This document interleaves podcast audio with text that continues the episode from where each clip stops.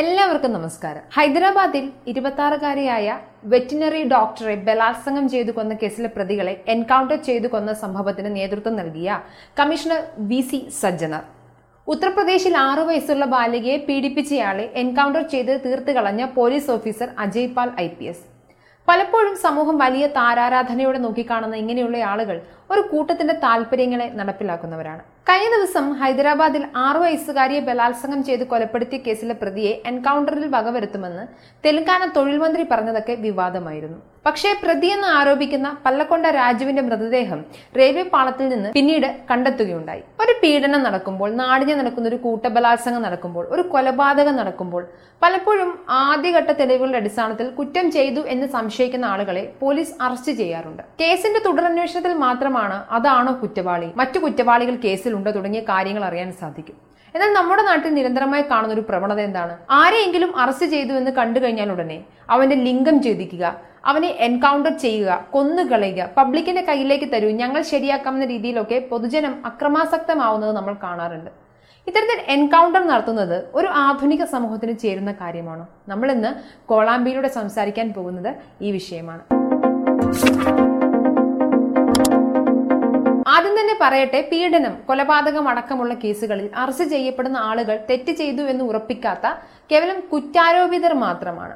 കുറ്റം തെളിവുകളുടെ അടിസ്ഥാനത്തിൽ കോടതിയിൽ വാദിച്ച് ജയിക്കാനും അതിലൂടെ കോടതി പ്രതി കുറ്റക്കാരനാണെന്ന് കണ്ടാൽ മാത്രമേ പ്രതി ക്രിമിനൽ ആവുകയുള്ളൂ. കുറ്റം തെളിയിക്കപ്പെടുന്നത് വരെ ഒരു ഇരയ്ക്ക് ലഭിക്കേണ്ടുന്ന മനുഷ്യാവകാശങ്ങൾ പ്രതിയായി ആരോപിക്കുന്ന വ്യക്തിക്കും ലഭിക്കേണ്ടതുണ്ട്. എന്നാൽ തെളിവുകളോ കേസിലെ വസ്തുനിഷ്ഠമായ അന്വേഷണമോ ഇല്ലാതെ ആൾക്കൂട്ട നീതി നിർവഹണം എന്നത് ഒരു ആധുനിക സമൂഹത്തിന് ചേരുന്ന കാര്യമല്ല. ഇത്തരത്തിലുള്ള എക്സ്ട്രാ ജുഡീഷ്യൽ കില്ലിംഗ്സ് നമുക്കൊരിക്കലും ന്യായീകരിക്കാവുന്ന ഒന്നല്ല. ഇന്ത്യൻ ഭരണഘടനയുടെ ആർട്ടിക്കിൾ 21 പ്രകാരം ജീവിതത്തിന്റെയും വ്യക്തി സ്വാതന്ത്ര്യത്തിന്റെയും സംരക്ഷണം എല്ലാ പൗരന്മാർക്കും ഉറപ്പാക്കേണ്ടതാണ്. പലപ്പോഴും ഏറ്റുമുട്ടലുകൾ എന്നൊക്കെ വിളിക്കുമെങ്കിലും ഹൈദരാബാദിലൊക്കെ നടന്നത് നിരായുധരായ പ്രതികളെ പോലീസ് വെടിവെച്ചു കൊന്നതാണ്. ഈ പോലീസും സർക്കാരും ഒക്കെ എന്തോ മഹത്തരമായ കാര്യം ചെയ്തെന്ന് സാമാന്യ ജനങ്ങളെ തോന്നിപ്പിക്കുമെന്നതിലുപരി ഇത്തരം കൊലപാതകങ്ങൾ കൊണ്ട് ആർക്കും പ്രത്യക്ഷത്തിലോ പരോക്ഷമായോ പ്രയോജനം ലഭിക്കാറില്ല. എന്താണ് ഒരു ക്രൈം നടന്നതിന് ശേഷം പ്രതിയെ പിടിച്ചാലുള്ള ഇന്ത്യയിലെ നിയമ നടപടി? ഒരു ക്രിമിനൽ കേസിൽ പ്രതിയെ പിടിച്ചാൽ ക്രിമിനൽ നടപടിക്രമക്കോഡ് CRPC അനുസരിച്ച് വ്യക്തിയെ വിചാരണ ചെയ്യണം. വിചാരണയിൽ തനിക്കെതിരായ ആരോപണങ്ങൾ പ്രതിയെ അറിയിക്കുകയും തുടർന്ന് സ്വയം പ്രതിരോധിക്കാൻ അല്ലെങ്കിൽ ഒരു അഭിഭാഷകൻ വഴി അവസരം നൽകുകയും വേണം. അപ്പോൾ മാത്രമേ കുറ്റക്കാരനാണെന്ന് തെളിഞ്ഞാൽ അവനെ കുറ്റവാളിയായി വിധിക്കാൻ സാധിക്കൂ. ഇന്ത്യയിൽ ഓരോ കേസുകൾക്കും ഇന്ത്യൻ നിയമ സംവിധാനം അനുശാസിക്കുന്ന ശിക്ഷകളുണ്ട്. റയറസ്റ്റ് ഓഫ് ദ റയർ കേസുകളിലാണ് ഇന്ത്യയിൽ വധശിക്ഷയും ഒക്കെ നൽകുന്നുള്ളൂ. എന്തായാലും ഇതൊക്കെ ചെയ്യേണ്ടത് ഇന്ത്യയിലെ കോടതിയാണ്, പോലീസല്ല.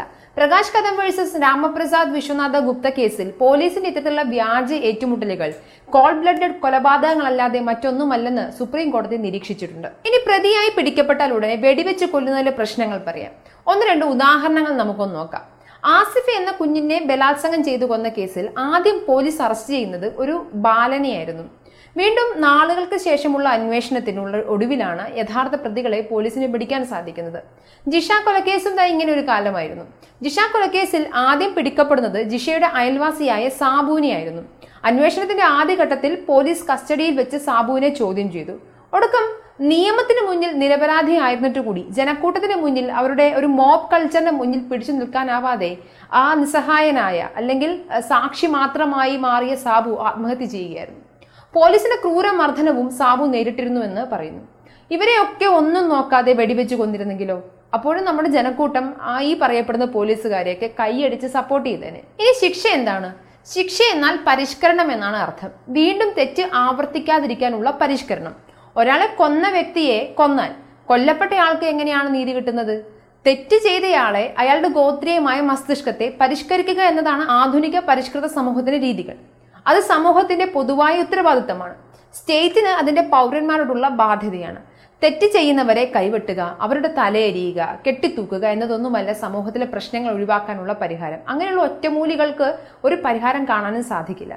ഇനി എങ്ങനെയാണ് കുറ്റകൃത്യം നടക്കുന്നത്? പ്രത്യേകിച്ച് പീഡന കേസുകളിൽ ഒരു സമൂഹം മുന്നോട്ട് വയ്ക്കുന്ന വികലമായ സദാചാര ലൈംഗിക ബോധങ്ങൾ, പിന്നെ ലൈംഗിക വിദ്യാഭ്യാസത്തിന്റെ അപര്യാപ്തത, പ്രതിയുടെ മാനസിക രോഗം, മാനസിക വളർച്ചയുടെ പ്രശ്നങ്ങൾ, കാലം മാറിയിട്ട് നഷ്ടപ്പെട്ടു പോകാത്ത ഗോത്രീയത, മതം പഠിപ്പിക്കുന്ന സ്ത്രീവിരുദ്ധത, പുരുഷാധിപത്യം, അങ്ങനെ നിരവധി കാരണങ്ങൾ ഉണ്ടാവും ഒരു പീഡനത്തിന്റെ പിറകിൽ.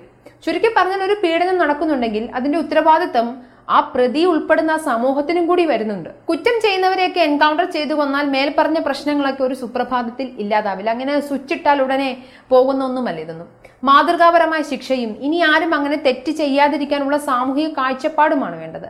കൊല്ലപ്പെട്ടവർ തെറ്റ് ചെയ്തവരാണെന്ന് തെളിയിക്കപ്പെട്ടില്ല പല എൻകൗണ്ടറുകളിലും. ഇരയ്ക്ക് നീതി കിട്ടിയെന്ന് പറഞ്ഞ് കരഘോഷം മുഴക്കുന്നവരൊക്കെ ഏതൊക്കെയോ തലത്തിൽ ഒരു അർത്ഥത്തിൽ ഗോത്രീയതയെ ആഘോഷിക്കുകയാണെന്ന് വേണം പറയാൻ. പരോക്ഷമായി തന്നെ ഇന്ത്യൻ നീതിന്യായ വ്യവസ്ഥയുടെ പരാജയത്തിനെയും ഇത് സൂചിപ്പിക്കുന്നുണ്ട്. നമ്മളൊന്ന് ആലോചിച്ചാൽ അത് മനസ്സിലാകും.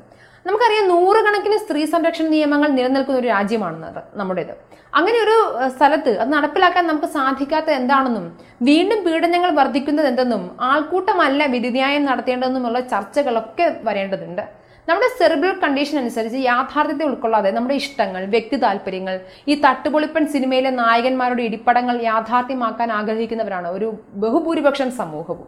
കൊല്ലാനും അന്യനെ നിഷ്കരണം ഇല്ലായ്മ ചെയ്യാനും ഒക്കെ പറ്റുന്ന ഒരു ഗോത്രീയ മസ്തിഷ്കമാണ് നമുക്കുള്ളത്.